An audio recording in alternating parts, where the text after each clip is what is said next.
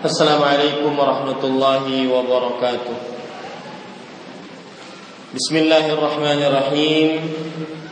Innal hamdalillah nahmaduhu wa nasta'inuhu wa nastaghfiruh wa na'udzu billahi min shururi anfusina wa sayyiati a'malina.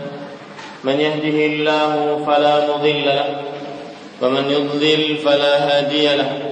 وأشهد أن لا إله إلا الله وحده لا شريك له وأشهد أن محمدا عبده ورسوله يا أيها الذين آمنوا اتقوا الله حق تقاته ولا تموتن إلا وأنتم مسلمون يا أيها الناس اتقوا ربكم الذي خلقكم من نفس واحدة وخلق منها زوجها وبث منهما رجالا كثيرا ونساء فاتقوا الله الذي تساءلون به والأرحام إن الله كان عليكم رقيبا يا أيها الذين آمنوا اتقوا الله وقولوا قولا سديدا يصلح لكم أعمالكم ويغفر لكم ذنوبكم ومن يطع الله ورسوله فقد فاز فوزا عظيما أما بعد فإن أصدق الحديث كتاب الله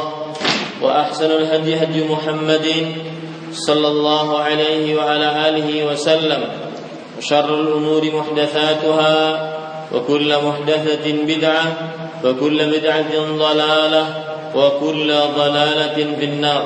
Alhamdulillah, kita bersyukur pada Allah Subhanahu wa Ta'ala pada hari ini, hari Selasa pagi menjelang siang 27 Dzulqa'dah 1437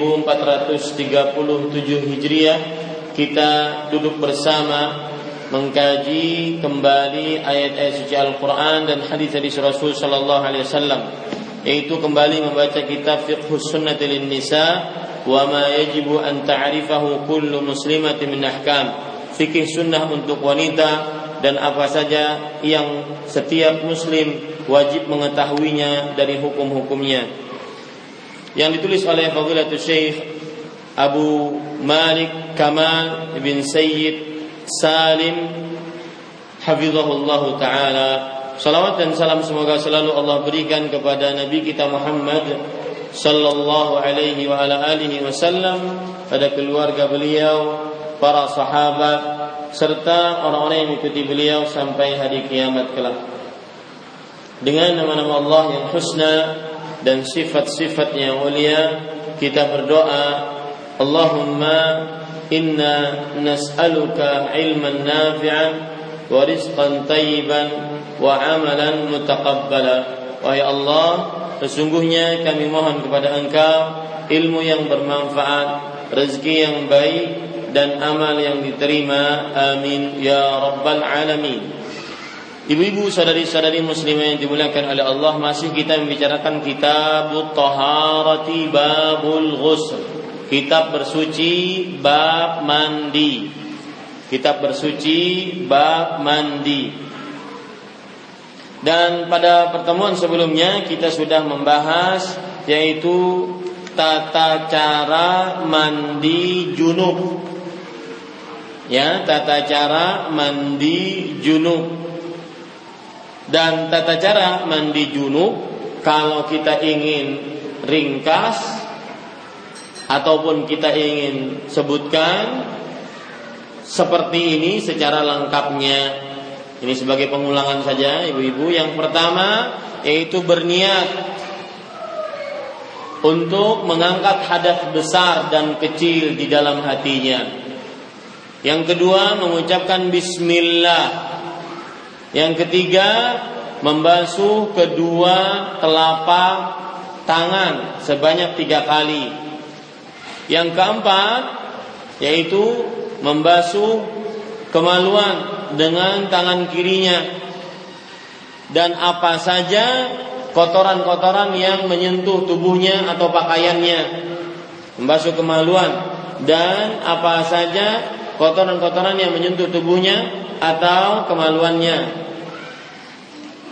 atau pakaiannya. Kemudian yang kelima, yaitu memukul tangan kirinya tadi ke tanah dan menggosok-gosokkannya dengan tanah yang suci.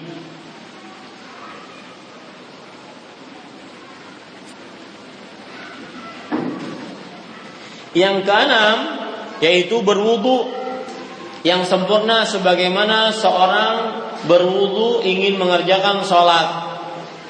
Yang ketujuh yaitu memasukkan jari jemari ke dalam, memasukkan jari jemarinya ataupun telapak tangannya ke dalam air.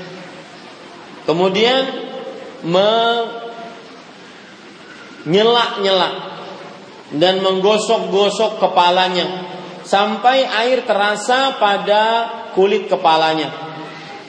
Ya, sampai air terasa pada kulit kepalanya. Lalu setelah itu yang kedelapan adalah menyiramkan air ke apa? Ini masih yang ketujuh, yaitu menyiramkan air setelah itu ke kepalanya sebanyak 3 kali. Lalu yang kedelapan yaitu menyiramkan air ke seluruh tubuhnya, menyiramkan air ke seluruh tubuhnya. Ini. Lalu yang ke-9 berpindah dari tempat dia mandi, kemudian dia berpindah sedikit untuk mencuci kakinya. Begitulah kira-kira ringkasan mandi dari mandi junub. Ringkasan dari mandi junub yang sudah kita pelajari. Sekarang kita ingin membaca apa saja yang disebutkan oleh penulis dari ringkas dari tata cara mandi haid dan nifas, dan apakah ada perbedaan antara mandi haid dengan mandi junub, antara mandi haid dan nifas dengan mandi junub, apakah ada perbedaan? Coba kita perhatikan sekarang. Penulis Hafizahullahu ta'ala berkata, sifatul ghusli minal haidhi awin nifas, tata cara mandi setelah haid dan nifas. Haid sudah kita ketahui, yaitu darah yang keluar yang Allah subhanahu wa ta'ala takdirkan untuk setiap wanita memilikinya. Darah kebiasaan yang keluar untuk seorang wanita, darah kebiasaan yang keluar yang Allah takdirkan untuk wanita mengeluarkannya setiap bulannya. Ini darah haid. Nifas adalah darah yang keluar setelah melahirkan atau bersamaan dengannya, darah yang keluar setelah atau beberapa saat sebelum melahirkan, ya, beberapa saat sebelum melahirkan. Jadi kalau seandainya 2-3 hari pas pembukaan kemudian keluar ciri, ujar orang Banjar keluar ciri, ya. Dan subhanallah, Islam itu agama yang tidak menakutkan. Allah itu maha penyayang, maha pengasih. Orang wanita hamil bingung dia, HPL sudah lewat tetapi belum ada tanda-tanda kapan. Maka nanti dikasih ciri oleh Allah. Ciri pembukaan, pembukaan pertama, pembukaan kedua, ya, pembukaan ketiga dan semisalnya. Nah, tatkala darah keluar pas tatkala pembukaan, maka itu disebut juga dengan darah nifas. Darah nifas adalah darah yang keluar tatkala melahirkan atau sebelum beberapa saat melahirkan. Wallahu a'lam. Kemudian ibu-ibu saudari-saudari muslimah, penulis mengatakan al-ghuslu minal haidhi awin nifas yakunu kal-ghusli minal janabah illa annahu yuzadu alaihi ma ya'ti. Lihat, perhatikan, beliau mengatakan mandi setelah haid dan nifas sama dengan mandi junub, hanya saja ada beberapa tambahan sebagai berikut. Jadi asal hukumnya seperti yang saya sebutkan tadi. Ada berapa tadi? 9. Siapa yang bisa mengulang 9 tadi? Tata cara mandi secara lengkap. Monggo, silahkan nyoba. Yang salah tidak disuruh push up. Aku yang pertama, nah, bersamaan pian wani, sendirian. Ayo silahkan nyoba. Pertama, yang megang mic, silahkan. Pertama, niat. Kata dalam wani ini. Pertama, niat. Yang kedua, mengucapkan bismillah. Yang ketiga, membasuh kedua telapak tangan sebanyak 3 kali. Yang keempat, membasuh, membersihkan kemaluan dan kotoran-kotoran yang mengenai membasuh kemaluan dan bagian-bagian yang dikenai oleh kotoran. Yang kelima, memukulkan ke tanah tangan kiri tersebut. Ya, kemudian digosok-gosokkan. Kemudian yang keenam, berwudu dengan sempurna sebagaimana seorang ingin sholat berwudu. Yang ketujuh, memasukkan kedua telapak tangan, membasahinya, kemudian menyela-nyela kulit kepala sehingga terasa basah seluruh kulit kepala. Kemudian menyiramnya 3 kali. Yang kedelapan, menyiramkan seluruh air ke dalam tubuhnya atau kepada tubuhnya. Ya, yang ke-9, berpindah dari tempatnya ke sampingnya agar untuk membasuh kedua kaki. Itu 9 hal tata cara mandi lengkap haid ataupun nifas ataupun junub, karena hukumnya sama sebagaimana disebutkan oleh penulis. Mandi setelah haid dan nifas sama dengan mandi junub, hanya saja ada beberapa hal tambahan sebagai berikut. Yang pertama, isti'malus sabun wa nahwihi minal munadzafat ma'al ma' liqaulin nabi sallallahu alaihi wasallam li asma'a lamma sa'alathu an ghuslil mahiyad. تأخذ إحداكن ماءها وسدرتها فتطهر فتحسن الطهور. الحديث. Menggunakan sabun atau bahan pembersih lainnya, dalilnya adalah sabda Nabi Muhammad SAW kepada Asma ketika ia bertanya tentang mandi haid, mandi setelah haid. Hendaklah salah seorang dari kalian mengambil air yang telah dicampur dengan daun bidara, kemudian bersucilah dengannya sebaik-baiknya. Nah, di sini Ibu, saya pernah mengatakan bahwa di sana ada perdagangan-perdagangan yang jenisnya sunnah. Termasuk perdagangan yang jenisnya sunnah adalah memperdagangkan, menjualbelikan pembersih kemaluan. Apa namanya, Bu?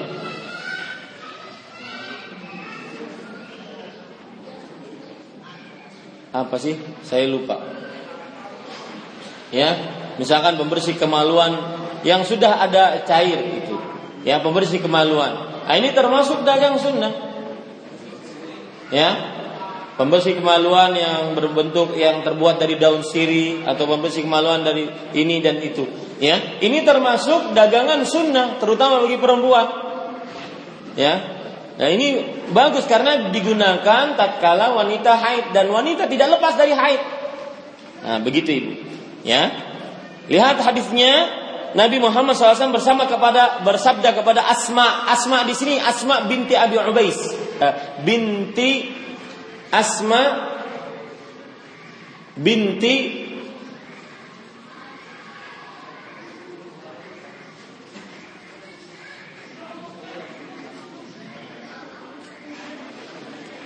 binti Qais, ya. Kalau tidak salah Asma binti Umais. Asma binti Umais. Ya. Asma binti Umais.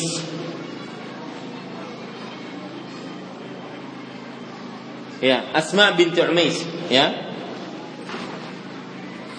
Asma di sini adalah Asma binti Umais. Ketika ia bertanya tentang mandi setelah haid,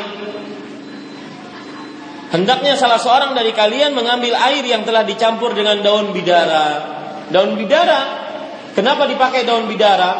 Karena daun bidara adalah daun yang sabunnya atau buihnya membersihkan kotoran dan juga mendatangkan kewangian.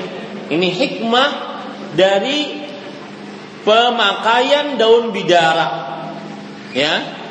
Hikmah dari pemakaian daun bidara di dalam mandi untuk bersuci dari haid atau dari nifas, karena agar tidak menimbulkan bau pada kemaluan. Ya, agar tidak menimbulkan bau pada kemaluan. Dan juga daun bidara yang kering ini bisa digunakan untuk mengobati sihir. Ya, bisa digunakan untuk mengobati sihir.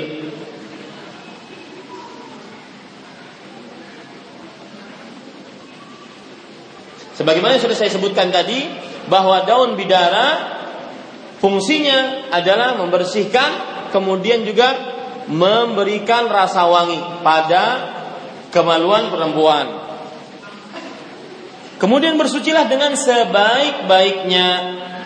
Ya. Yang kedua, istihbabu an tuhalla dhafairuha idza irtasalat min al-mahid hatta tata'akkada min wusulil ha'ma ila usulil sya'ar. Dianjurkan menguraikan, membuka ikatan rambutnya agar air bisa sampai ke kulit-kulit kepalanya dan akar rambut. Saya ingin bertanya, Bu, kalau mandi junub gimana, Bu? Yang sudah kita pelajari. Diwajibkan tidak? Tidak. Dianjurkan tidak? Dianjurkan. Ya. Nah, penekanan ada pada haid dan nifas. Ya, ibu-ibu, penekanan ada pada haid dan nifas, yaitu pada haid dan nifas dianjurkan dengan sangat untuk membuka kepang-kepangnya, ikatan rambutnya, agar apa? Agar air benar-benar masuk ke dalam kulit-kulit kepala atau mengenai kulit-kulit kepala. Ini ibu-ibu, saudari-saudari muslimah. Di sini yang kedua dianjurkan mengurai, membuka ikatan rambutnya agar air bisa sampai ke kulit-kulit kepala, yaitu akar rambut. Diriwayatkan dari Aisyah radhiyallahu anha, anna Nabiya sallallahu alaihi wasallam qala, bahwa Nabi Muhammad sallallahu alaihi wasallam qala laha, berkata kepadanya, wa kanat haidan, dan saat itu beliau sedang haid. Unqudhi sya'raki waghtasili, uraikanlah ikatan rambutmu kemudian mandilah. Lihat di sini ada perintah dari Rasul sallallahu alaihi wasallam. Ya, unqudhi sya'ra ra'siki, perintah.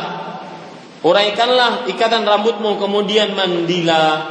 Nah, berarti wanita yang haid dan nifas tatkala dia ingin mandi dari haid dan nifasnya, maka dianjurkan dengan sangat untuk membuka kepangnya, membuka ikatan rambutnya dan semisalnya. Yang ketiga, yustahabbu laha ba'da intiha'il ghusl an ta'tiya bi qit'ati qumashin mumassakatin ya'ni 'alayha tibun aw misk fatutbi'u biha athara ad-dami hatta tazula ar-raihatu. Setelah mandi dianjurkan membersihkan tempat keluarnya darah.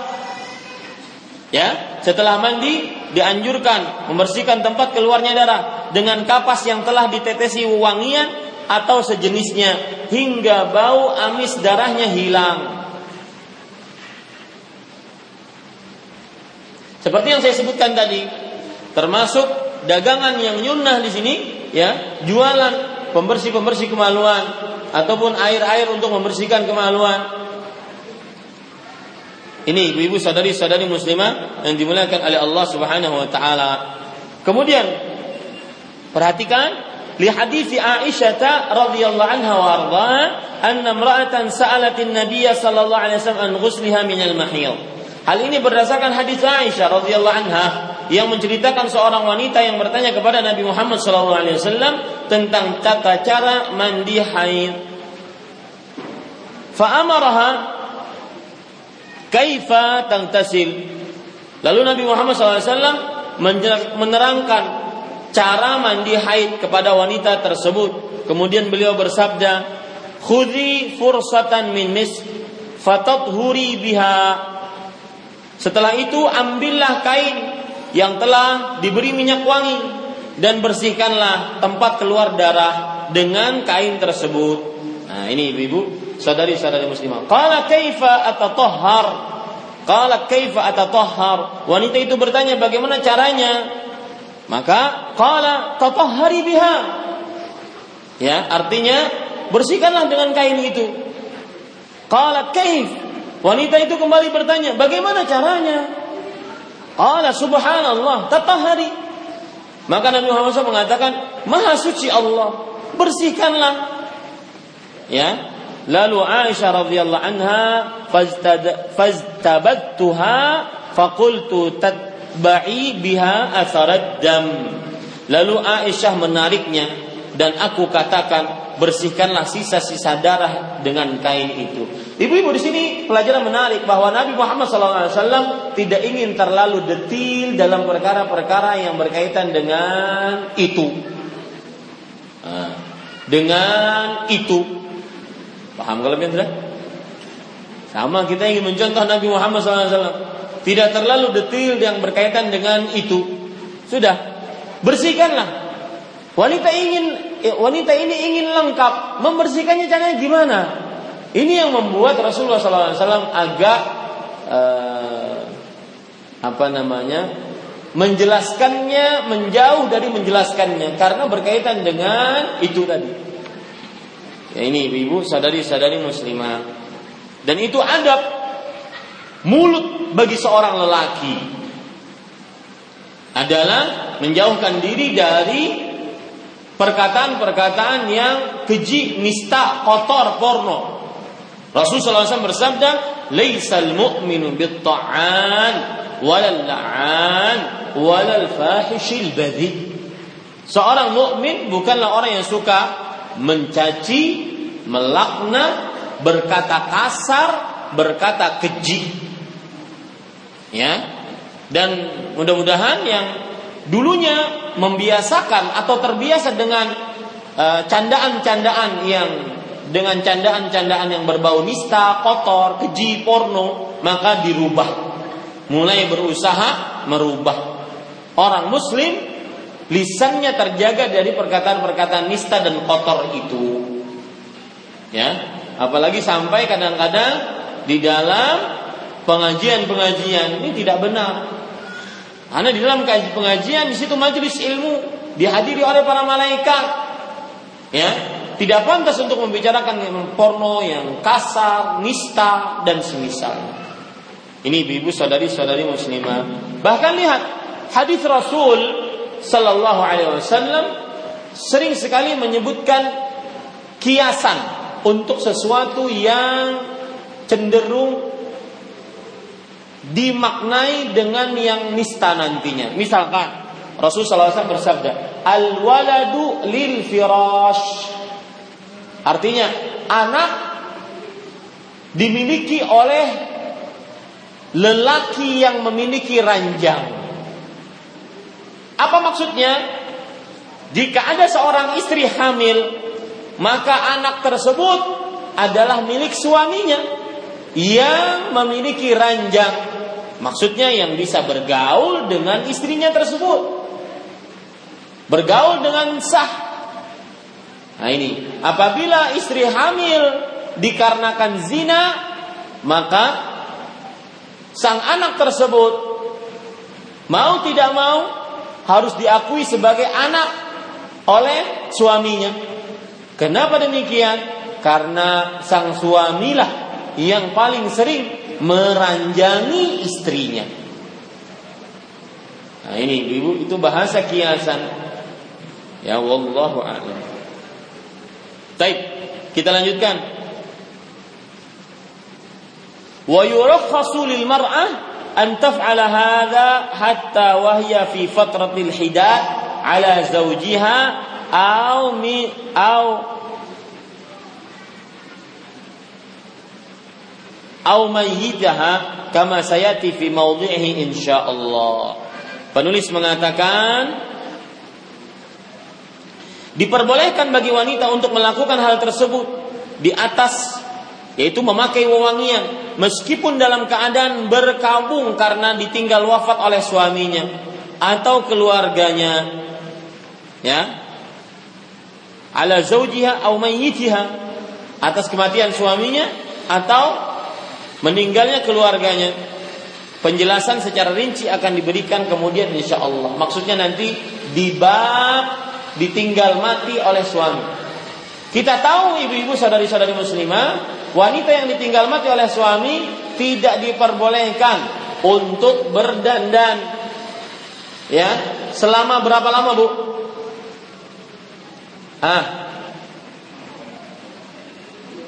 Berapa lama? 4 bulan 10 hari. Ya. 4 bulan 10 hari. Karena ditinggal mati oleh suaminya, maka tidak boleh berdandan, tidak boleh keluar rumah dalam keadaan sangat tidak diperlukan. Ini ibu-ibu saudari-saudari yang dimuliakan oleh Allah Subhanahu wa ta'ala.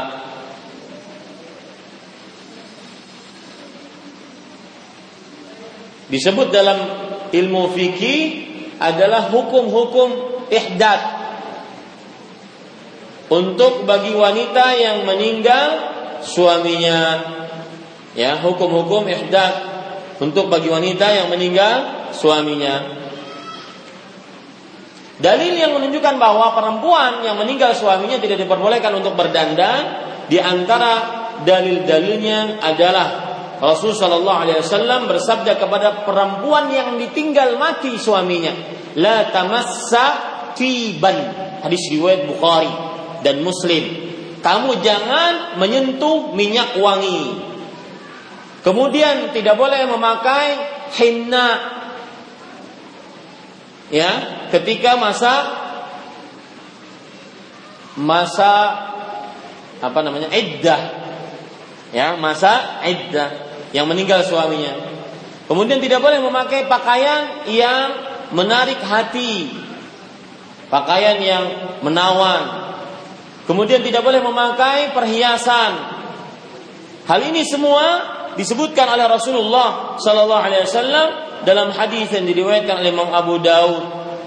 Rasulullah sallallahu alaihi wasallam bersabda, "Al mutawaffa anha zawjuha la talbasul mu'asfar." Wanita yang meninggal suaminya tidak boleh memakai pakaian mu'asfar. Pakaian mu'asfar adalah pakaian yang berwarna mencolok, warna kuning merah mencolok. Walal mumasyaqah, dan tidak boleh memakai pakaian yang banyak coraknya, maksudnya pakaian yang cantik, pakaian yang menawan. Walal huli, dan tidak boleh memakai perhiasan. Wala tahtadib wala taktahil, tidak boleh mewarnai rambut, tidak boleh juga memakai celak, tidak boleh memakai henna, ya. Ini ibu-ibu saudari-saudari muslimah. Lalu pakai apa? Pakai pakaian yang biasa, yang tidak menimbulkan fitnah, godaan, kemudian tidak menimbulkan kecantikan pada perempuan tersebut. Ini kalau seandainya sudah habis masa iddahnya, maka silakan pada saat itu membuka bunga-bunga untuk kumbang-kumbang yang ingin mengawininya. Ini ibu-ibu saudari-saudari muslimah yang dimuliakan oleh Allah. Dan saya berharap para jandaisme jangan sampai menjanda terus-terusan, ya. JSU, janda seumur hidup, JSH, ini tidak dibenarkan dalam Islam. Ulun usatai kada mau lagi menikah, sudah aja gini, biar kena di surga bertemu pulang lawan sidin. Ulun cinta benar lawan sidin. Maka yang seperti ini kalau seandainya memang dia masih perempuan, masih muda, masih diwajibkan untuk menikah, kemudian juga masih membutuhkan orang yang menjaga dirinya, maka silahkan dia mencari laki-laki yang pantas untuk dirinya. Tidak boleh seseorang untuk menjauhi pernikahan. Rasulullah SAW bersabda, "Man raghiba an sunnati falaysa minni." Barang siapa yang membenci sunnahku maka bukan dariku. Termasuk kebencian adalah seseorang tidak mau menikah lagi. Kemudian ibu-ibu sadari-sadari muslimah, fawaidu, faidah, idza jumi'atil mar'atu fa ajnabat thumma atatha al haidatu qabla an taghtasil fala yalzamuha an taghtasil al janabah wa innama idza zalat al haidatu ightasalat lil janabah wal haidhi ma'an wa tanwihima jami'an. Artinya, nah ini catatan-catatan. Biasanya catatan-catatan ini disebutkan oleh penulis penting-penting, menarik, dan biasanya ini adalah hasil dari pertanyaan-pertanyaan seputar haid dan nifas dan junub. Perhatikan, jika seorang wanita junub setelah bercampur dengan suaminya, kemudian ia mengalami haid sebelum mandi junub, ya, habis bercampur dengan suaminya, kemudian mandi haid. Kemudian datang haid. Bahkan ada kadang-kadang tatkala berhubungan, karena sebelumnya tidak terasa haid, pas berhubungan keluar. Ya, maka pada saat itu bagaimana? Maka harus dihentikan. Harus dihentikan. Meskipun belum terasa nikmatnya, harus dihentikan. Karena diharamkan untuk menggauli wanita haid di tempat haidnya. Harus dihentikan. Ya, ini ibu-ibu sadari-sadari muslimah. Maka ia tidak harus mandi saat itu. Nah, ada orang bertanya, "Ustaz, tadi saya berjima. Kemudian setelah itu, sebelum mandi junubnya, malah datang haid. Apakah wajib mandi?" Tidak wajib mandi. Karena tidak ada manfaatnya. Mandinya tersebut tidak mengangkat hadasnya, ya tetap saja dia haid karena dia sedang haid. Nah, ini ia boleh menunggu hingga haidnya selesai, kemudian mandi satu kali saja dengan niat mandi junub dan mandi haid. Akan tetapi dianjurkan baginya mencuci kemaluannya atau mandi junub saat itu. Kemudian setelah berhenti dari haid, ia mandi lagi. Nah, di sini penulis mempunyai dua pendapat. Pendapat pertama, sudah yang tadi junub kemudian tidak sempat mandi lalu datang haid, maka nggak usah mandi. Ya, nggak usah mandi karena memang tidak ada manfaatnya. Dia tetap dalam keadaan haid. Ada pendapat yang kedua kata penulis, atau mandi junub saat itu kemudian setelah berhenti dari haid ia mandi lagi. Nah, ini pendapat wallahu alam lemah karena nggak ada fungsi. Dan yang kita bicarakan adalah masalah mandi, ya Bu ya, mandi mengangkat hadas besar. Kalau Allah hendak mandi bebersih aja ya Pak, karena banyak bakasnya Ustaz. Maka silahkan. Akan tetapi bukan mengangkat hadas besar. Ini ibu-ibu saudari-saudari muslimah. Baik, yang kedua. كذلك إذا اجتمع شيئان يوجبان الغسل فإنه يجزي عنهما غسل واحد إذا نوتهما معا وهو قول أكثر أهل العلم. Perhatikan baik-baik. Hal ini juga berlaku pada perkara-perkara lain yang mengharuskan mandi. Maksudnya, jika ada dua perkara yang mewajibkan mandi, kita boleh mandi wajib hanya satu kali dengan niat untuk keduanya. Ini adalah pendapat kebanyakan ulama. Contoh Bu, seperti apa Ibu? Hal-hal yang mewajibkan mandi.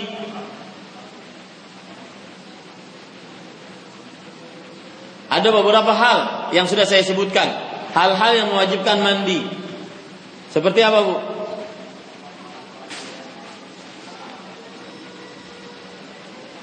Misalkan seorang yang masuk Islam, kemudian pada saat yang bersamaan dia junub. Masuk Islam pada saat yang bersamaan dia junub, maka dia mandi. Mandinya bagaimana? Maka dia niatkan dua-duanya, ya. Dan ini saya berbicara tentang hal-hal yang mewajibkan mandi. Ada beberapa hal. Pertama, keluarnya air mani dengan kencang dan penuh kelezatan. Ini mewajibkan mandi. Yang kedua, ada yang masih ingat, Bu? Bertemunya dua khitan, dua kemaluan. Yang ketiga, Islamnya seorang kafir. Yang keempat, matinya seorang muslim selain mati syahid. Yang kelima, berhenti haid. Yang keenam, berhenti nifas. Itu 6 sebab yang mewajibkan seseorang mandi dari mandi besar, mengangkat hadas besar. Baik, kalau terkumpul dua hal tadi yang saya contohkan, masuk Islam dalam keadaan junub atau masuk Islam dalam keadaan haid, dan dia berhenti dari haidnya pas masuk Islam, maka pada saat itu dia niatkan dua-duanya, satu kali saja mandinya. Ini di dalam ilmu fikih disebut al-isyraq fin niyah. Al-isyraq pakai kaf, al-isyraq Finniyah, finniyah.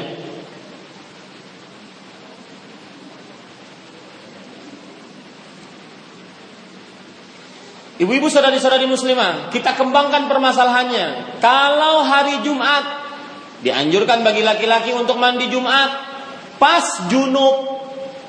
Apakah mandinya dua kali? Mandi junub dulu, baru setelah itu mandi sholat Jumat. Maka bagaimana ini? Maka jawabannya, ibu-ibu sadari-sadari muslimah, tadi menggabungkan antara dua mandi yang wajib saja boleh. Bagaimana menggabungkan antara mandi wajib dengan mandi sunnah? Boleh berarti. Tapi jangan lupa niatkan dua-duanya. Mandi junub plus mandi sholat Jumat. Mandi junub plus mandi ingin sholat Idul Adha, Idul Fitri dan semisalnya. Wallahu a'lam.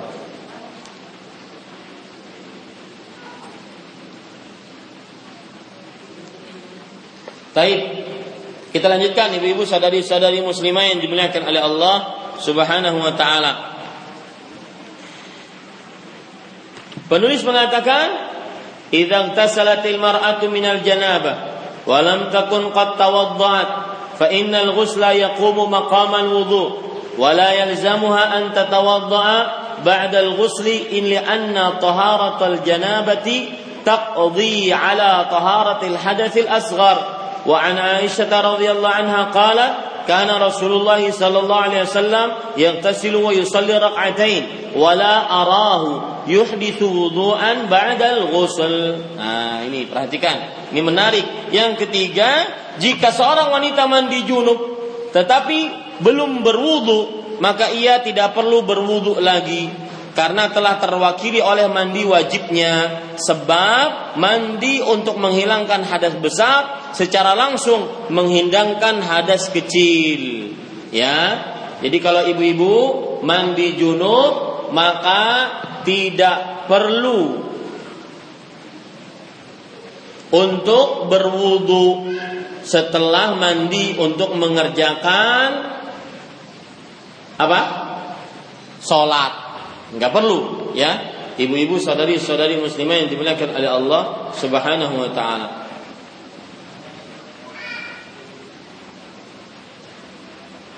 Orang mandi junub, kemudian dia belum berwudu. Lalu setelah, apakah setelah mandi dia berwudu dulu untuk sholat? Maka jawabannya tidak.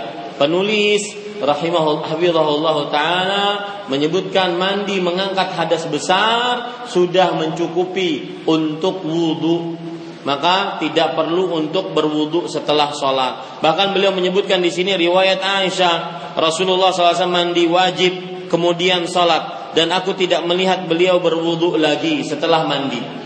Enggak pernah dilihat oleh Aisyah radhiyallahu anha berwudu lagi setelah mandi.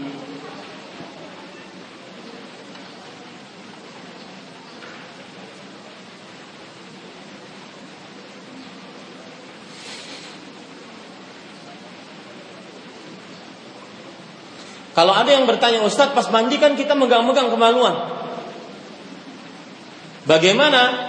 Apakah itu sudah mencukupi? Maka jawabannya, yang penting tatkala ibu mandi, ibu meniatkan hadas besar.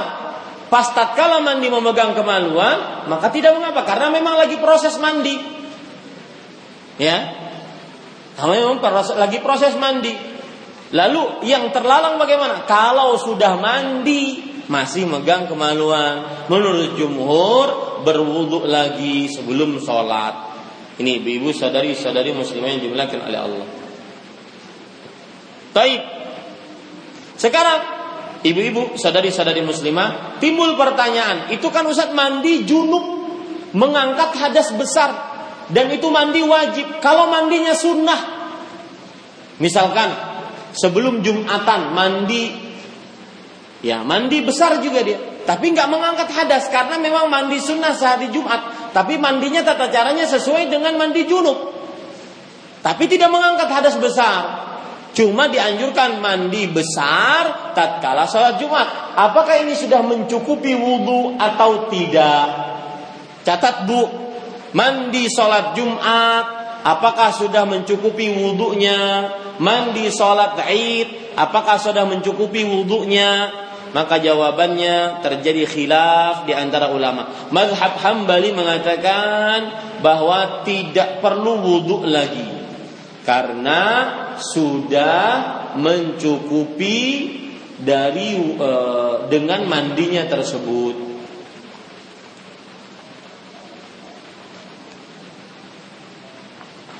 Kemudian pendapat yang kedua, bahwa mandi sholat Jumat tidak mencukupi wudunya. Artinya habis mandi sholat Jumat maka dia berwudu. Dan ini pendapatnya para ulama selain mazhab Hambali.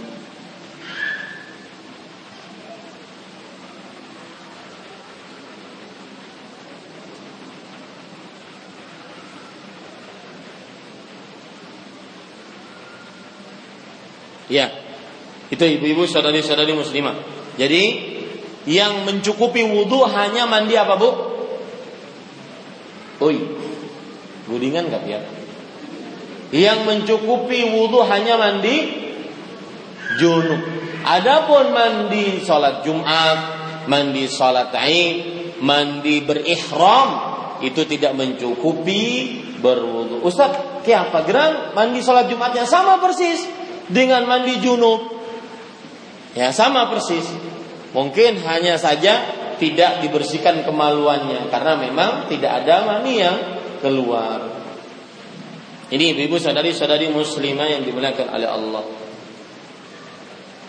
Yang keempat, laisa 'alal mar'ah harajun fi ta'khiri ghusliha minal janabah. فإن التعجيل إنما هو للصلاة بالدرجة الأولى فقد كان النبي صلى الله عليه وآله وسلم ربما ينام قبل أن يغتسل كما ذكرت عائشة رضي الله عنها وأرضاها. Wanita yang sedang junub boleh menunda mandi.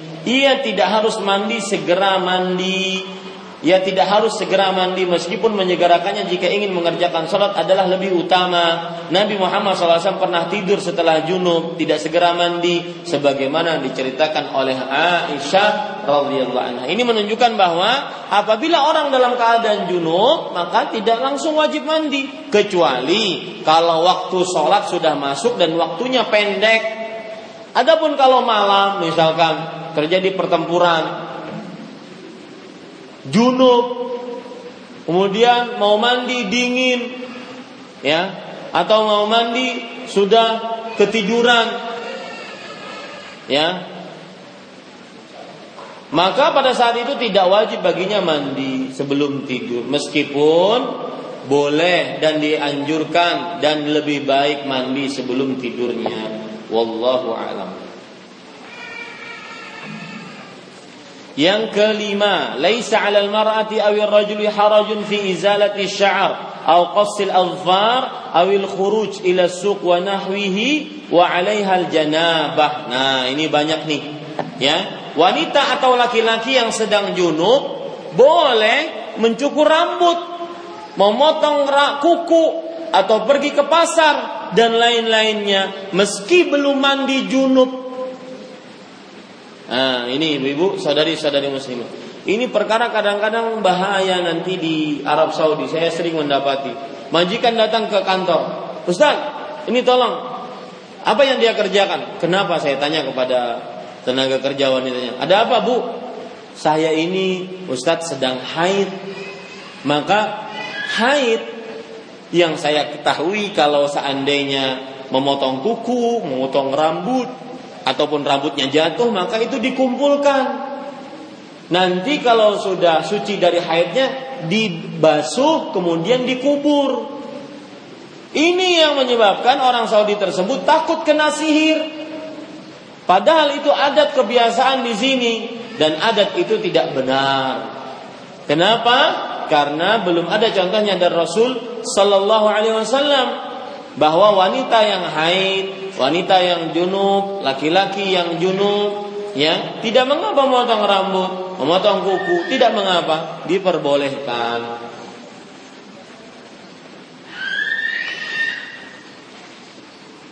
"Kenapa pian ke pasar?" "Aku haid di sini." "Apa hubungannya pasar lawan haid?" "Kenapa pian tidak memotong kuku?" "Aku sedang junub." "Apa hubungannya junub dengan motong kuku?" Tidak ada. Dan kalaupun memotong kuku, memotong rambut tatkala haid atau tatkala junub, maka tidak perlu dikumpulkan, karena dibasuh, kemudian dikubur. Ini belum ada contohnya dari Rasul sallallahu alaihi wa ala alihi wasallam. Yang keenam, yajuzu lil mar'ati an taghtasila ma'a zawjiha bi ijma'il muslimin wa yajuzu likullin minhuma an yanzura ila 'awrati sahibi min ghairi karahah.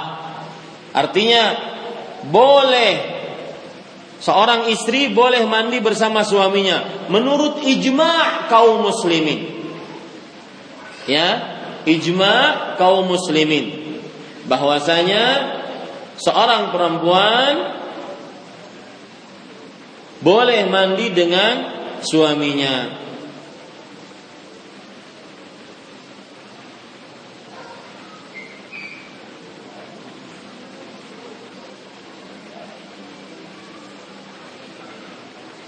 Kemudian saya lanjutkan. Dan pasangan suami istri dibolehkan melihat aurat pasangannya. Ya, melihat aurat pasangannya. Ibu-ibu, saudari-saudari muslimah yang dimuliakan oleh Allah, di sana ada yang menganggap bahwa Aisyah radhiyallahu anha beliau tidak pernah melihat kemaluan Rasulullah, dan Rasulullah tidak pernah melihat kemaluan Aisyah radhiyallahu anha wa ardhaha. Lihat, perhatikan. Disebutkan oleh Imam Ibnu Qudamah dalam kitab Al-Mughni. Saya bacakan ya. Ini khilaf di antara ulama, tapi biar kita lebih jelas dan lebih detail dan lebih rinci. Wa yukrahu an-nawaru ila al-farji. Dimakruhkan untuk melihat kepada kemaluan perempuan. Fa inna Aisyah radhiyallahu anha qalat ma ra'aitu farja Rasulillah sallallahu alaihi wasallam qattu. Karena Aisyah radhiyallahu anha bercerita, aku tidak pernah melihat kemaluan Rasulullah sallallahu alaihi wasallam sama sekali. Hadis riwayat Imam Ibnu Majah. Dan di dalam lafaz yang lain Aisyah berkata, ma ra'aituhu min Rasulillah wa la ra'ahu minni. Aku tidak pernah melihat kemaluan Rasulullah, dan Rasulullah sallallahu alaihi wasallam tidak pernah melihat kemaluanku. Para ikhwan yang dirahmati Allah, ini perkataan Imam Ibnu Qudamah dalam kitabnya Al-Mughni. Maka para ikhwan dirahmati oleh Allah Subhanahu wa taala, kita perhatikan sekarang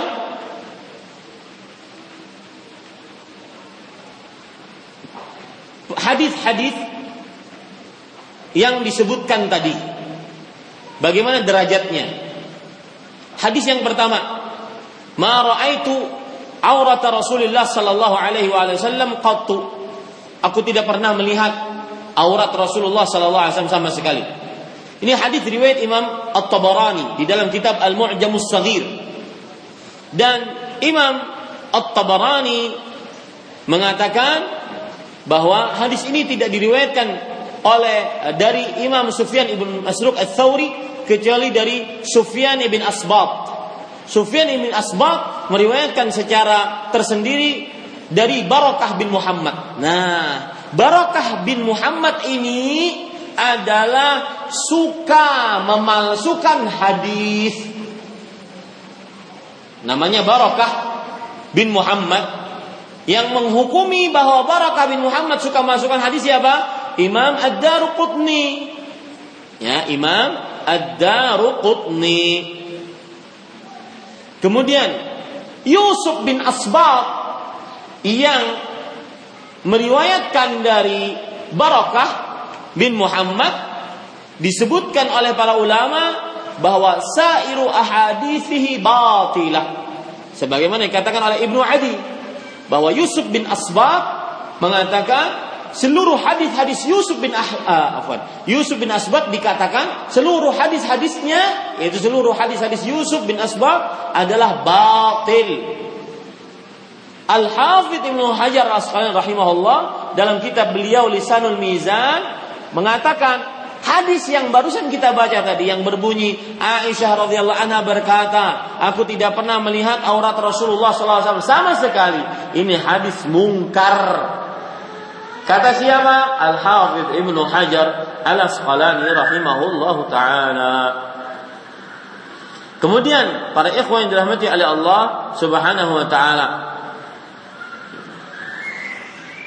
hadisnya tadi kan saya sebutkan hadis riwayat Imam Ibnu Majah. Imam Ibnu Majah.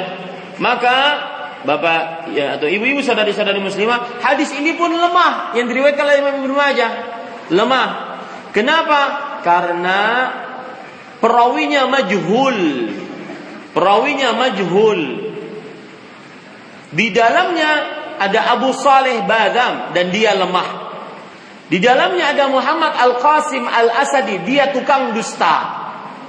Nah, ini hadis yang pertama, aku tidak pernah melihat aurat Rasulullah sallallahu alaihi wasallam sama sekali. Jadi hadisnya palsu, lemah, tidak bisa dijadikan sebagai sandaran. Kemudian di sana ada hadis riwayat Imam Ibnu Majah dari Utbah ibn Adi As-Sulami radhiyallahu an. Rasulullah sallallahu alaihi wasallam bersabda, "Idza ata ahadukum ahlahu falyastatir wa la yatajarrad tajarrudal airain."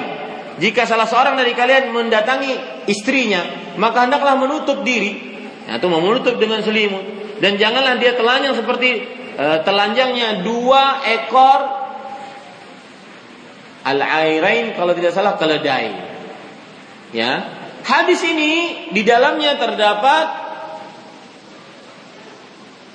Al-Ahwas ibn Hakim Al-Anasi Al-Humsi. Dia adalah perawi yang lemah. Ya, dia adalah perawi yang lemah. Kemudian para ikhwan yang dirahmati oleh Allah, di dalam hadis ini juga ada seorang perawi yang bernama Al-Walid ibn Qasim Al-Hamadani.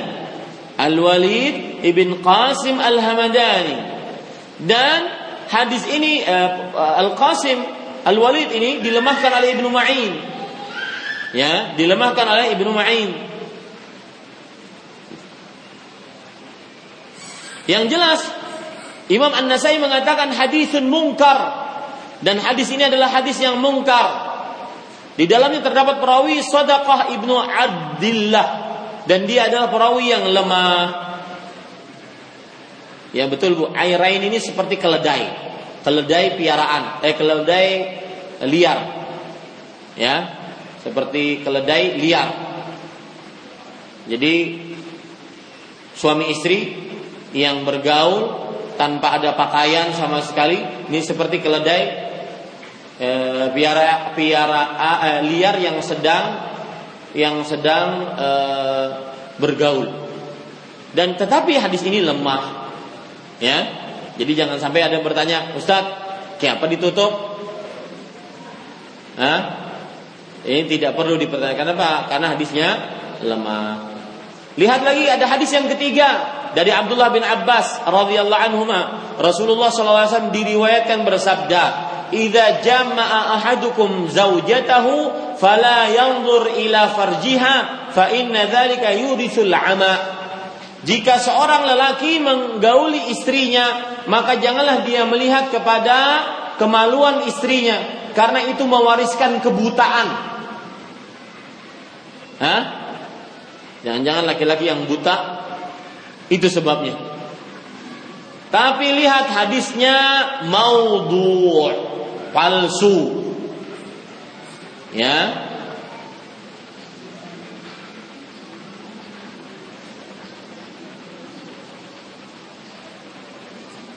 Maudhu', palsu. Dan sebab palsunya adalah bertentangan dengan hadis sahih, kemudian di dalamnya terdapat perawi-perawi palsu.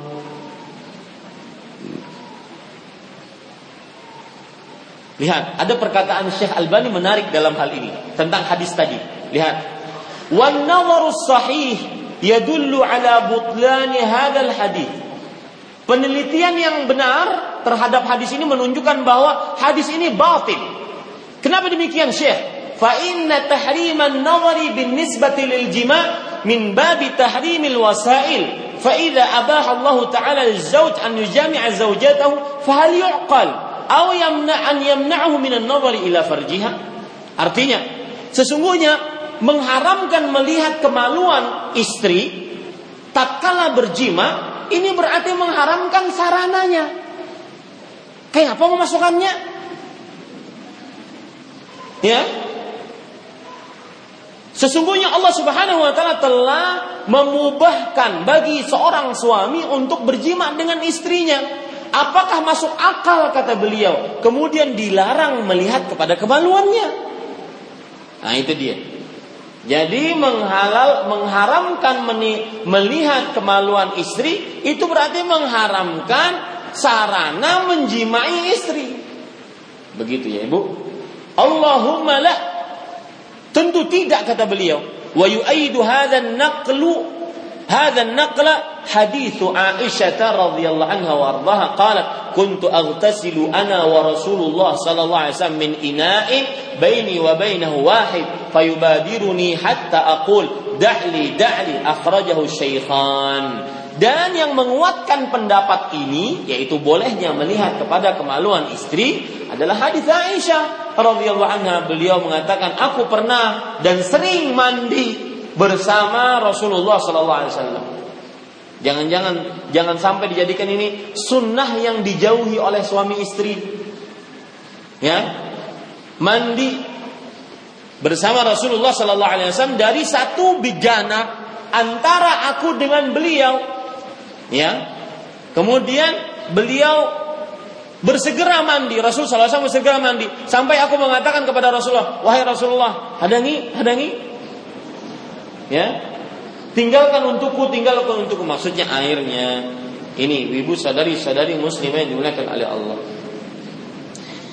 Al-Hafidh Ibnu Katsir, Ibnu Hajar Al-Asqalani mengatakan, wa huwa nassun fi jawazi nadhari ar-rajuli ila aurati imraati wa aksi.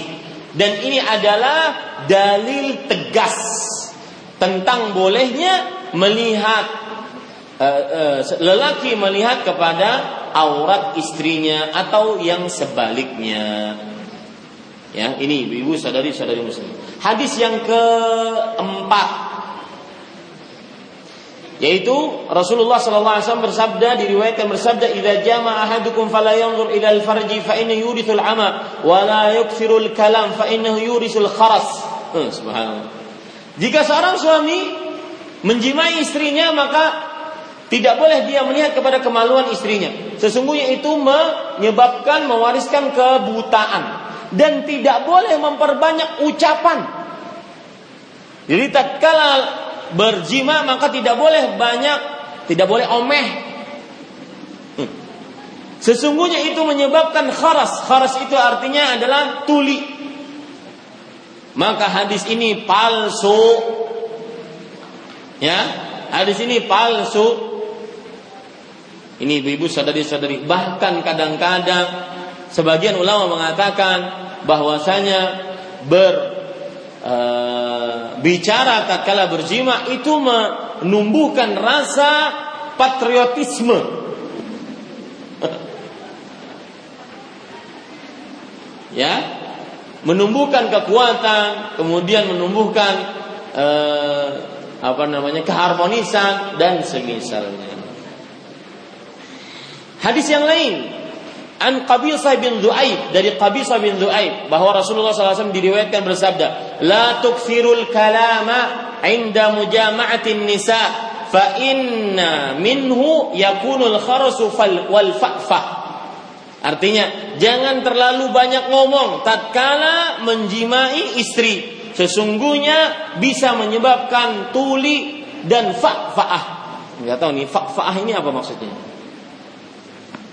Ya, al-fa'fa'ah.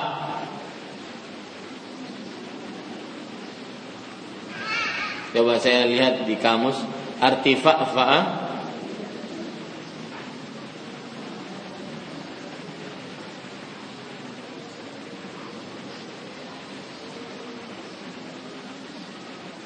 Sebentar ya Ibu.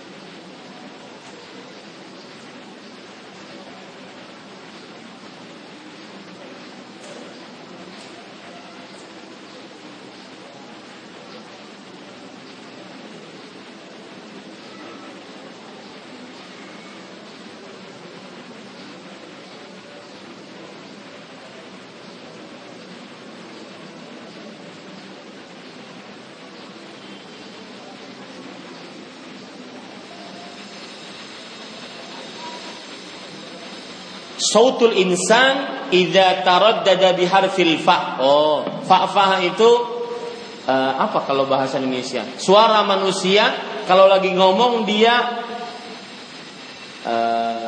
apa kalau bahasa Indonesianya kalau lagi ngomong tersendat-sendat. Gagap. Bisa menyebabkan gagap, Bu. Ya, yang banyak ngomong kalau lagi jima bisa menyebabkan gagap. Maka ini hadisnya lemah sekali. Ya, jangan percaya hadis ini. Ya, kalau ada sebagian orang ya pas lagi berjima suaminya bingung, kok enggak ngomong? Enggak ngomong. Takut gagap. Ini tidak benar. Ya, hadisnya palsu dan lemah sekali dalam hal ini.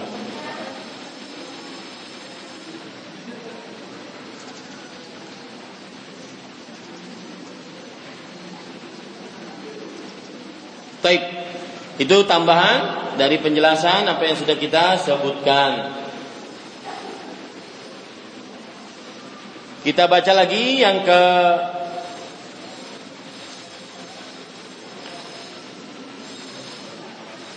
7. Ya, yang ke 7.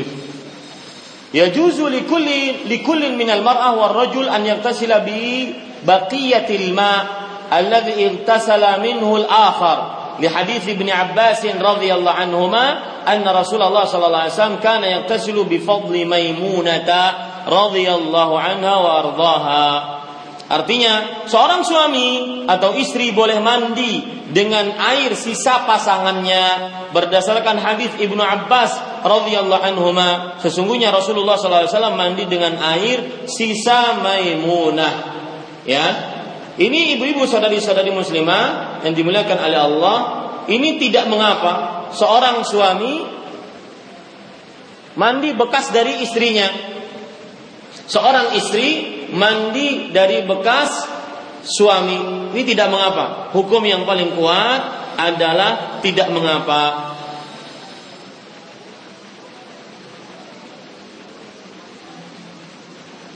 Dan di sana ada permasalahan fikih yang dibicarakan oleh para ulama.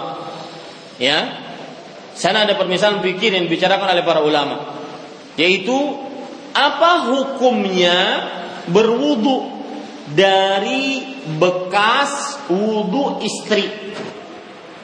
Ini permasalahan fikih yang dibicarakan oleh para ulama. Apa hukumnya berwudu dari bekas wudunya istri?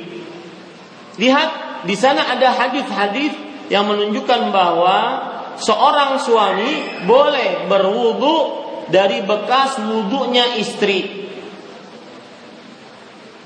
Di antaranya yaitu hadis riwayat Bukhari dan Muslim. Kuntu aghtasilu ana wa Rasulullah sallallahu alaihi wasallam min ina'in baini wa bainahu wahidin fayubadiruni hatta aqul da'li wa qalat wa huma junuban. Artinya, aku sering mandi bersama Rasulullah sallallahu alaihi wasallam dari satu bejana.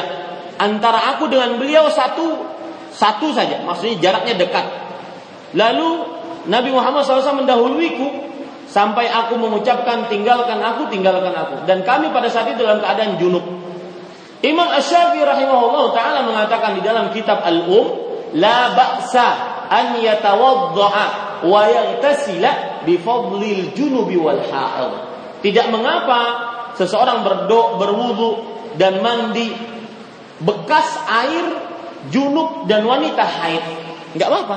Lianna Nabi sallallahu alaihi wasallam, karena Nabi Muhammad sallallahu alaihi wasallam idza ightasala, kalau mandi, wa Aisyatu min ina'in wahid, dan mandi bersama Aisyah dari satu bejana, faqad ightasala kullu wahidin minhuma bi fadli sahibi, sungguh berarti salah seorang dari mereka telah mandi dan berwudu dari bekas salah satu dari keduanya. Ini ibu-ibu, saudari-saudari muslimah yang dimuliakan oleh Allah. Tetapi di sana ada hadis yang menunjukkan bahwa larangan untuk memakai bekas air wanita yang mandi junub atau mandi haid. Maka ibu-ibu saudari-saudari muslimah yang dimuliakan oleh Allah, di antaranya hadis riwayat Imam Abu Daud dari Al-Hakam bin Amr Al-Ghifari. Nabi Muhammad sallallahu alaihi wasallam naha an yatawadda'a ar-rajulu bi fadli tuhuril mar'ah. Rasulullah sallallahu alaihi wasallam melarang seorang suami memakai bekas air bersuci istri. Allahu a'lam, ibu-ibu saudari-saudari muslimah yang dimuliakan oleh Allah Subhanahu wa taala, bahwa hadis ini lemah. Ya, hadis ini lemah. Yang kedua, hadis ini larangan, kalaupun hadisnya sahih, larangannya tidak terlalu kuat. Hanya larangan kemakruhan, dalam artian lebih baik dijauhi. Akan tetapi tidak haram. Ya, bahwa yang benar, wallahu alam, seorang lelaki kalau bersuci dari bekas istrinya, maka kesuciannya benar dan hadasnya terangkat. Dan ini pendapat yang paling kuat, wallahu a'lam. Ya, sebagaimana disebutkan tadi dalam poin ke-7, seorang suami atau istri boleh mandi dengan air pasangannya berdasarkan hadis Ibnu Abbas radhiyallahu anhuma, sesungguhnya Rasulullah sallallahu alaihi wasallam mandi dengan air sisa Maimunah. Ibu-ibu, sebagian mohon maaf, ya. Makanya ketika awal-awal kita sodorkan atau ibu-ibu menyodorkan buku ini ya, kepada saya untuk kita pelajari, ada sebagian orang yang tidak terlalu suka dengan gaya seperti ini dalam belajar fikih. Kenapa? Karena akhirnya kita tidak tahu khilaf. Makanya untuk menutupi itu saya sebutkan khilaf, ya, di antara para ulama tentang hal itu. Lihat, penulis kan tidak menyebutkan khilaf. Beliau menyebutkan apa yang yatarajjah indahu minal aqwal, apa yang lebih kuat menurut beliau dari pendapat-pendapat yang ada berdasarkan dalil. Itu sah-sah saja dari beliau. Tetapi kita sebagai penuntut ilmu harus mengetahui, ataupun kita dianjurkan untuk mengetahui khilaf, sehingga kita tahu mana yang pendapat ini, mana pendapat itu, sehingga nanti di masyarakat ketika kita berhubungan dengan masyarakat, oh itu khilaf kok, oh itu terjadi perbedaan pendapat antara ulama kok. Jadi tidak cepat-cepat menyalahkan orang lain dalam perkara. Cuma kitab ini bagus sebagai apa? Sebagai pemula sandaran, ya, sehingga dia tahu dalil dan semisalnya. Wallahu a'lam. Ya, cukup kiranya ibu-ibu saudari-saudari muslimah. Masih tersisa 3 poin dari catatan-catatan pada hukum mandi haid dan nifas. InsyaAllah kita akan bahas pada pertemuan selanjutnya. Ini yang bisa sampaikan. Wallahu a'lam. Sallallahu alaihi Muhammad. Walhamdulillahi rabbil alamin. Silahkan jika ada yang ingin bertanya.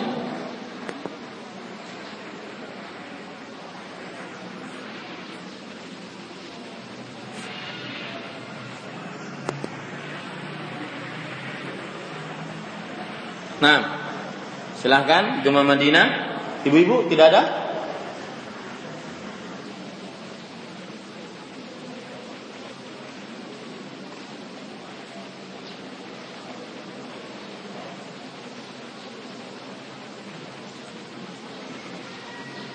Biasanya di sini yang paling banyak pertanyaan. Sekarang agak kurang pertanyaan. Ya, saya bacakan dari pendengar Radio Gema Madinah. Assalamualaikum warahmatullahi wabarakatuh. Bagaimanakah tata cara sholat wanita yang benar, terutama pada saat ruku? Apakah kedua pahanya dirapatkan, kemudian beberapa detik diam pada waktu tumanina? Terima kasih atas penjelasannya dari Ibu Siti di Martapura. Jazakillahu khairan kepada Ibu Siti tentang bertanya tentang tata cara ruku. Apakah rapat pahanya dirapatkan? Wallahu a'lam. Ibu-ibu, tidak ada dalil yang menunjukkan paha seorang perempuan dirapatkan. Ya, saya belum tahu ada perkataan ahli fikih yang menyebutkan itu. Kata-kata saya belum tahu itu karena saya belum baca. Tetapi dalil saya tidak tahu. Ada dalil yang menunjukkan bahwa kalau perempuan sholat dan ruku pahanya dirapatkan. Ya, karena pada asal hukumnya sholatnya laki-laki dan sholatnya perempuan adalah sama. Tidak ada dalil, tidak ada perbedaan kecuali hal-hal yang dibedakan oleh syariat, dan ini tidak ada, ya, tidak ada dalil tentang hal itu. Wallahu a'lam.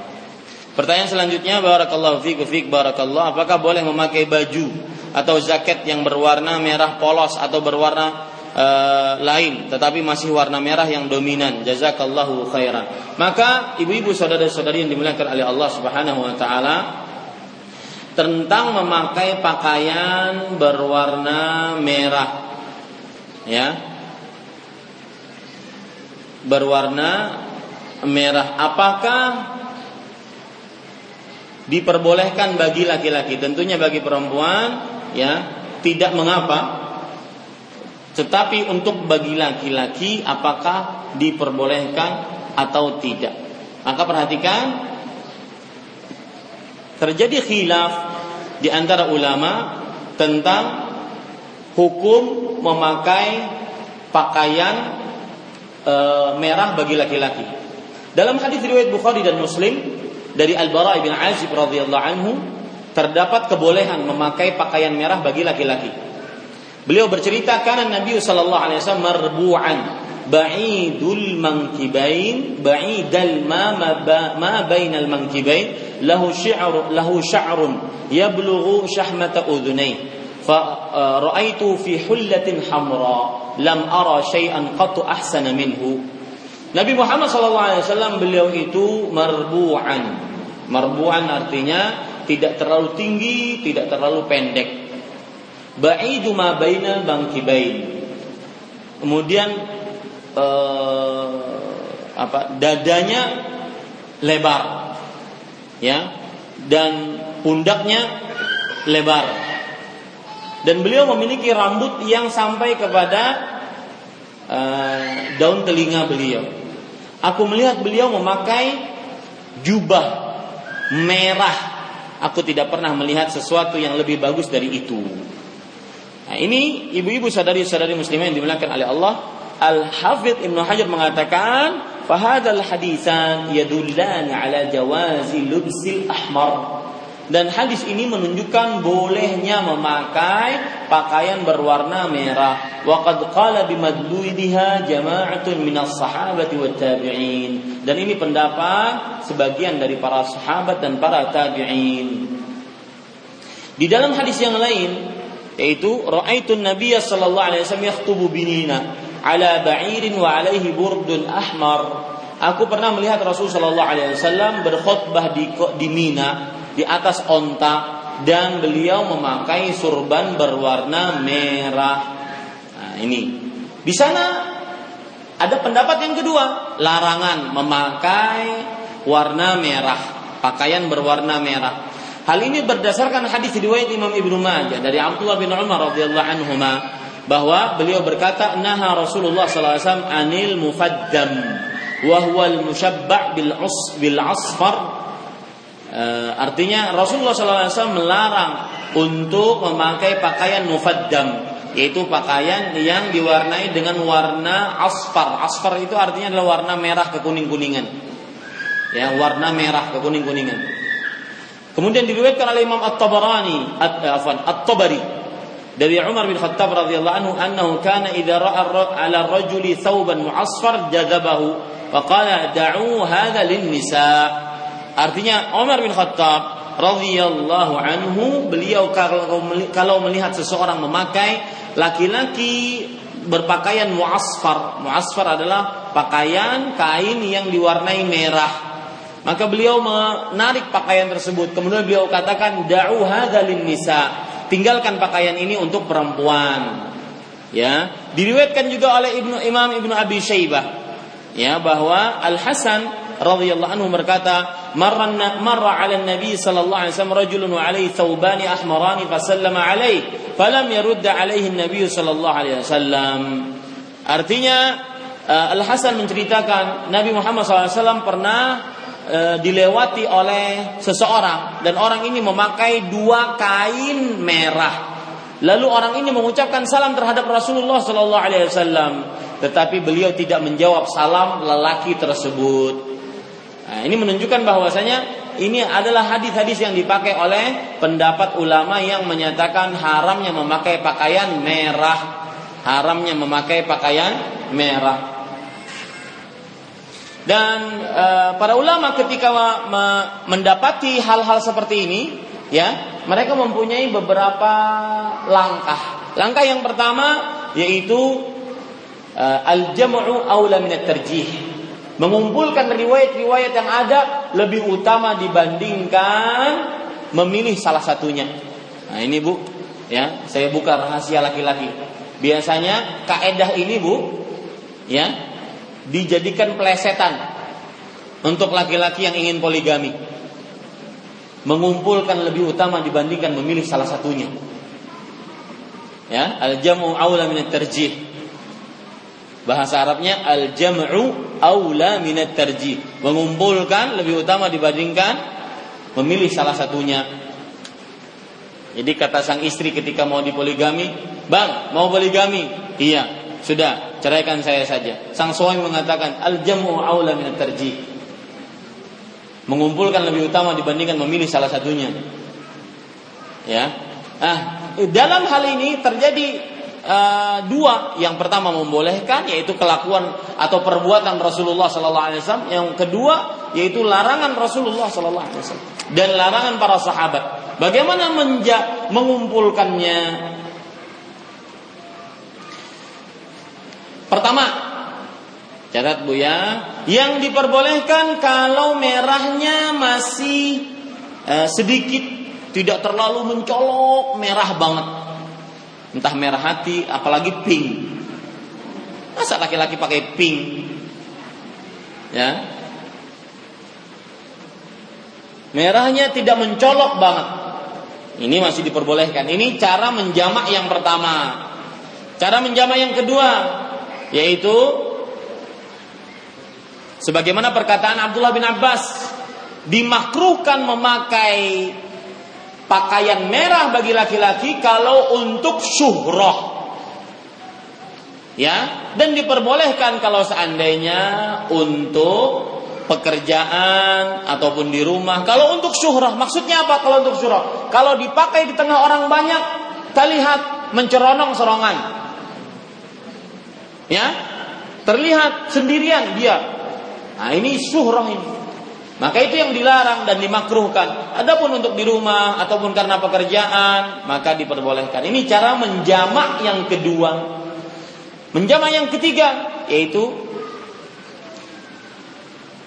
Imam Al-Qayyim mengatakan, ini jamaknya Imam Al-Qayyim, yang dilarang adalah kalau dari ujung sampai ujung merah, benar-benar merah. Adapun kalau ada warna lain coraknya ataupun warna lain tampilannya, maka ini tidak terlarang. Yang terlarang adalah yang merah, benar-benar merah. Seperti peci merah, kacamata merah, baju merah, ikat pinggang merah, baju dalam merah, kemudian celana merah, sepatu merah, kemudian gigi sepatunya merah, tali sepatu merah, semuanya merah. Nah, ini yang dilarang. Adapun kalau ada warna-warna lain, maka tidak mengapa. Wallahu a'lam. Para ikhwan yang dirahmati oleh Allah Subhanahu wa taala,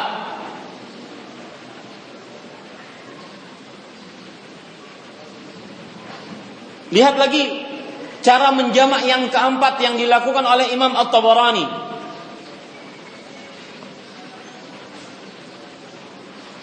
Beliau mengatakan, hukumnya dilihat dari zamannya. Beliau mengatakan, boleh memakai pakaian merah atau pakaian apapun, tetapi saya tidak terlalu suka kalau orang memakai pakaian merah semuanya. Merah semuanya. Ya.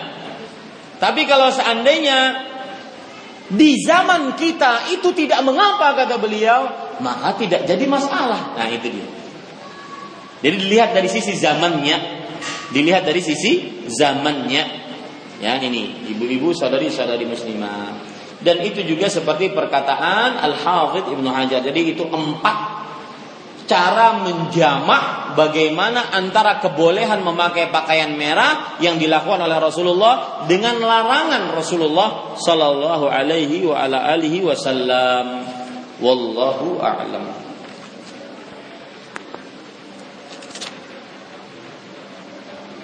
Assalamualaikum warahmatullahi wabarakatuh. Alhamdulillah, ada yang bertanya juga. Wafiq barak. Saya menghormati dari Cidaus. Nah, ini ada pertanyaan titipan, Ustaz. Silakan. Maaf di luar lapangan. Ada yang bertanya bagaimana tentang hukum bisnis MLM, Ustaz? Ya. Jazakumullah khairan. Jazakumullah khairan. MLM, multi level marketing. Ini di dalamnya terdapat penyimpangan-penyimpangan syariat. Yang pertama, di dalamnya terdapat judi, untung-untungan. Yang kedua, di dalamnya terdapat gharar, ketidakpastian.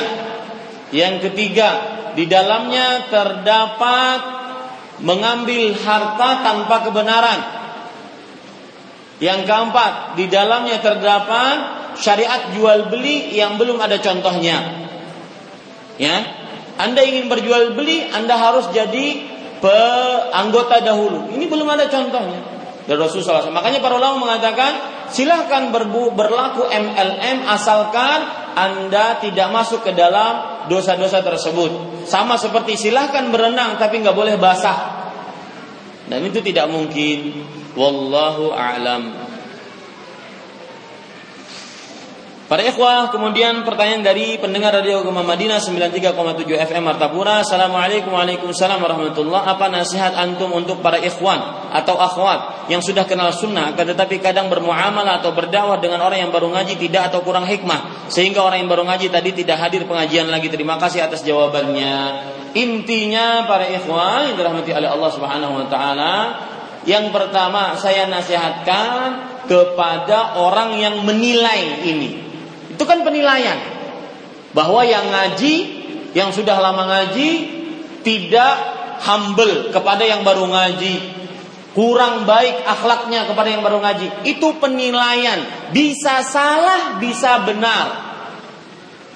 Ya, karena kadang-kadang kita tidak ingin memojokkan para ikhwah dan para akhwat yang sudah ngaji lama, karena mereka sudah berusaha. Misalkan seperti ini, di masjid waktunya terbatas. Dari jam 10 atau jam 10:15 saya datang, saya mulai kajian. Kemudian datang ibu-ibu yang baru, tidak bisa ngobrol, karena memang disampaikan ilmu. Kalau ngobrol terlambat nantinya, ataupun tidak memperhatikan, catatannya tidak bisa. Akhirnya tidak terperhatikan kepada ibu-ibu yang baru, kepada ikhwan-ikhwan yang baru. Setelah habis kajian langsung pulang karena keperluan keluarga dan semisalnya. Akhirnya gak sempat ngobrol. Nah, itu tidak bisa kita katakan dia tidak humble, kurang bagus akhlaknya dan semisalnya. Karena kadang-kadang hanya sebatas tudingan. Ya, aku kada mau lagi hadir di MSS, Masjid Syarifah Salihah. Kenapa? Ibu-ibunya kada mau menagur aku. Bu, ini datang ke pengajian bukan untuk bertaguran. Ya. Beda kalau seandainya sebelum pengajian. Nah, ini saya balik sekarang. Kadang memang terjadi bahwa jamaah pengajian yang sudah lama tidak menyapa, tidak memberikan salam, tidak kenalan, acuh tak acuh, ngomong dengan kelompoknya sendiri atau yang semisalnya. Ini pun kekeliruan. Jadi tudingan yang pertama perlu diklarifikasi, benar atau tidak, atau hanya sebatas perasaan saja, ya. Sedangkan yang kedua, kalaupun benar maka dinasihatkan agar merubah sikapnya. Saya kadang-kadang kasihan kepada para penuntut ilmu, ditudung dengan tudingan yang terlalu memojokkannya. Mereka juga belajar, mereka juga mempunyai pengetahuan, dan mereka ingin mengamalkan ilmunya. Akan tetapi mungkin seseorang waktu itu karena satu dan lain hal. Seperti kemarin saya datang dari luar, ini contoh. Saya datang dari luar. Habis maghrib ada kajian langsung, habis maghrib. Dan saya harus sholat maghrib berjamaah. Sedangkan ikhwan ini, saya datang 5 menit sebelum azan. Karena satu hal dan lain hal, keperluan keluarga. Akhirnya ikhwan ini datang, menyalami. Ada 5 orang. Kemudian ingin ngajak ngobrol. Mohon maaf, saya bilang, nanti habis maghrib saya ada kajian, nanti saja ngobrolnya. Nggak ada setelah itu. Nah, saya takut nanti yang seperti ini dianggap, oh ustaznya kurang humble, ustaznya tidak perhatian ke hadap. Enggak, karena ada kondisi yang harus dipahami. Seperti itu, ya. Sama, saya pernah diceritakan oleh sebagian orang, ada ikhwan laki-laki. Kemudian dia sudah ngaji lama. Kemudian dia ingin menikah. Ibunya tidak setuju kalau seandainya ngaji dengan wanita yang jilbab lebar, wanita yang cadaran. Kenapa tidak setuju? Karena ibunya punya pengalaman pahit. Kenapa? Pernah masuk pengajian wanita bercadar, wanita jilbab lebar, ternyata tidak digubris. Apa aku masuk ke situ? Kadang menyalami aku. Aku dibiarkan sorangan. Lah, memang untuk salam-salaman? Enggak, ini untuk majelis ilmu. Ya, tidak bisa. Jadi harus perhatian antara yang baru ngaji dengan yang sudah lama ngaji. Perhatian, tenggang rasa.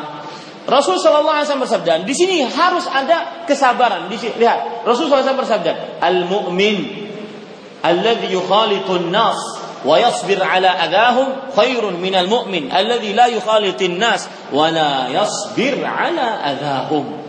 Seorang beriman yang bergaul dengan manusia dan sabar dengan kelakuan orang lain, itu lebih baik dibandingkan seorang beriman yang tidak bergaul dan tidak sabar. Nah, seperti itu. Ya, ini ibu-ibu sadari. Jadi saya nasihati dari dua sisi. Nah, bukan berarti yang penuntut ilmunya tidak pernah salah. Pernah salah, mungkin kurang humble, kurang friendly, kurang salam, kurang memperkenalkan nama, ya. Kalau lewat-lewat aja, kalau ngobrol sesama temannya saja yang baru-baru dilihat, apalagi ada pertanyaan-pertanyaan jebakan, Ya, karena yang hadir baru ini pakai jilbab yang sempit, kemudian yang ada yang pakai minyak wangi, ada yang pakai make up, ditanya ustadznya. Ya, sengaja untuk memojokkan orang tersebut. Ini tidak benar. Alangkah baiknya si fulana ini datang kepada ibu tersebut, "Bu, assalamualaikum." "Waalaikumsalam." "Dari mana pian?"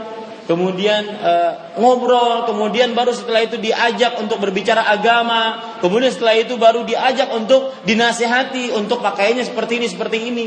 Itu baru gentle dan womantel. Ya, seperti itu.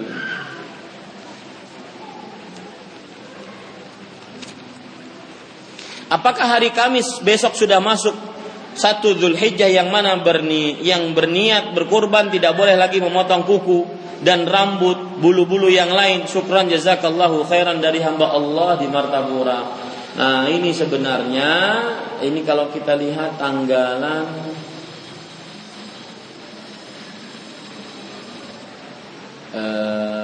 tanggalan sekarang tanggal 30 Agustus, 27 Zulqa'dah. Besok 31, 28 Dzulqa'dah. Besoknya lagi Kamis 1 September, 29 Dzulqa'dah. Di tanggalan saya, di gadget saya ini. Kemudian tanggal 2 September, 1 Dzulhijjah. Berarti hari Jumat. Ya, menurut tanggalan ini. Dan bagaimana Ustaz menentunya kita ikut mana? Maka ikut pemerintah. Ikuti pemerintah. Ya, ikuti pemerintah. Kapan menentukan 1 Dzulhijjahnya. Dan pembicaraan tentang kurban, ya, sebenarnya harus ada. Kalau di Banjarmasin kebiasaan di Masjid Imam Syafi'i, kalau ada kebiasaan dan momen-momen penting, kita mengadakan kajian umum, sehingga menjadi perhatian bagi kaum muslimin hukum-hukum dan amalan-amalan yang perlu diamalkan. Ya. Adapun kalau seandainya di sini saya belum tahu ya bagaimana Ustaz Aiman, Ustaz Ustaz Abu Ahmad, Ustaz Mukhlis, ya kalau seandainya pulang nanti mungkin lebih bisa maksimal lagi Ustaz Haika. Doakan beliau, mudah-mudahan beliau cepat selesai. Ya, seperti itu. Maka sebenarnya kajian hari ini pun tadi saya berbicara dengan ikhwah yang antar saya. Gimana nih kajian ibu-ibu? Apakah berbicara tentang kurban 10 hari pertama bulan Dzulhijjah atau bagaimana?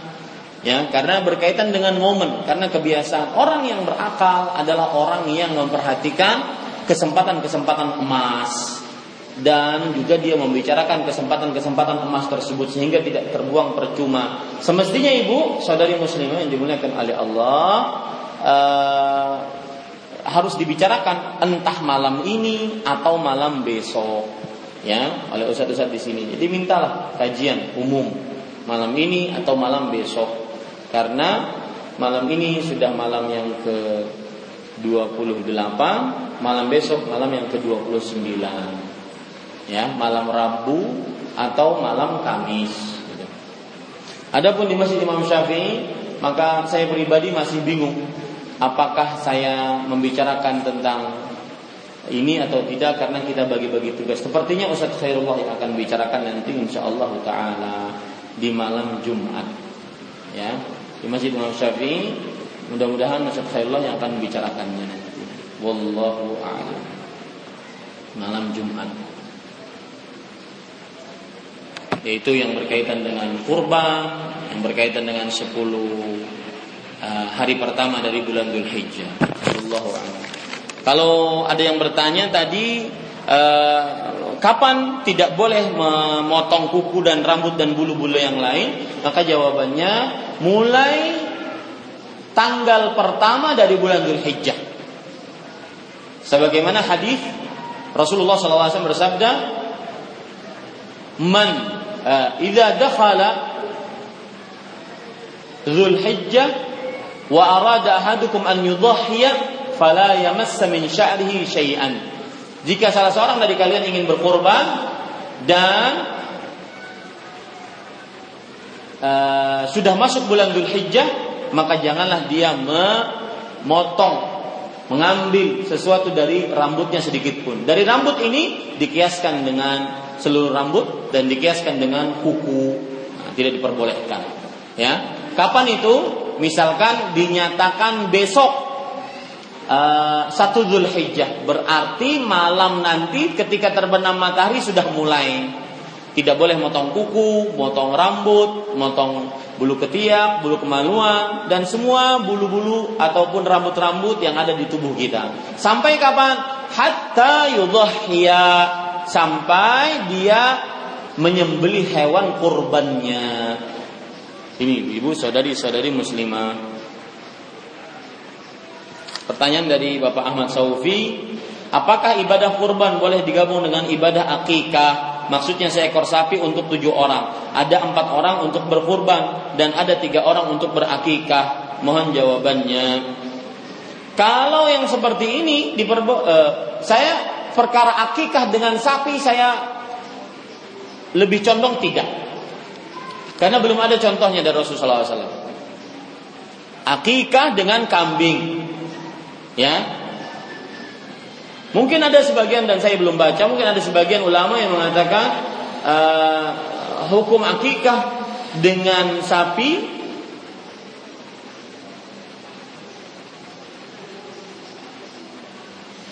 coba kita lihat perkataan sebagian ulama, apa hukum akikah dengan sapi.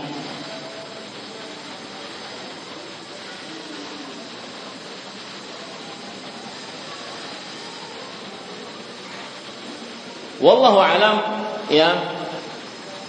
Akikah tidak bisa dengan sapi dalam artian orang yang 7 berakikah, enggak. Ya, dia beli sapi dibagi 7. Ini tidak bisa. Ya. Tidak bisa. Kecuali akikah untuk laki-laki 2 kambing. Dia ingin ganti dengan 2 sapi. Maka ini pun wallahu alam saya lebih condong kepada hanya 2 kambing saja, jangan terlalu berlebih. Nah, adapun pertanyaan tadi yang Bapak tanyakan, 4 untuk kurban, 3 untuk akikah. Maka wallahu alam, ya, ini terjadi khilaf di antara para ulama. Mazhab Hanafi dan mazhab Syafi'i membolehkannya. Dan ini sudah lebih tingkatan permasalahannya daripada yang tadi. Kalau kita sudah mengetahui di awalnya bahwa akikah dengan kurban, akikah dengan sapi tidak boleh, maka pada saat itu berarti menggabungkan antara akikah dengan kurban pun tidak diperbolehkan. Paham maksud saya? Ya, ini para ikhwan yang dirahmati. Tapi ini harus diulangi kembali, dan ini sebenarnya yang ingin saya kupas ketika kita membicarakan tentang kupas tuntas tentang kurban, karena masih banyak sebagian kaum muslimin yang tidak faham tentang kurban ini.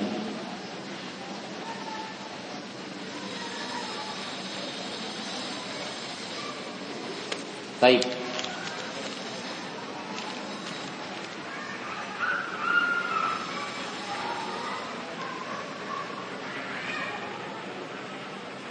Jika ada seorang akhwat berada di lingkungan suami yang belum mengenal sunnah, akhwat tersebut tidak disukai oleh mertua dan keluarga suami, bahkan jadi gunjingan, maka apakah lebih baik lepas cadar atau tidak? Tidak.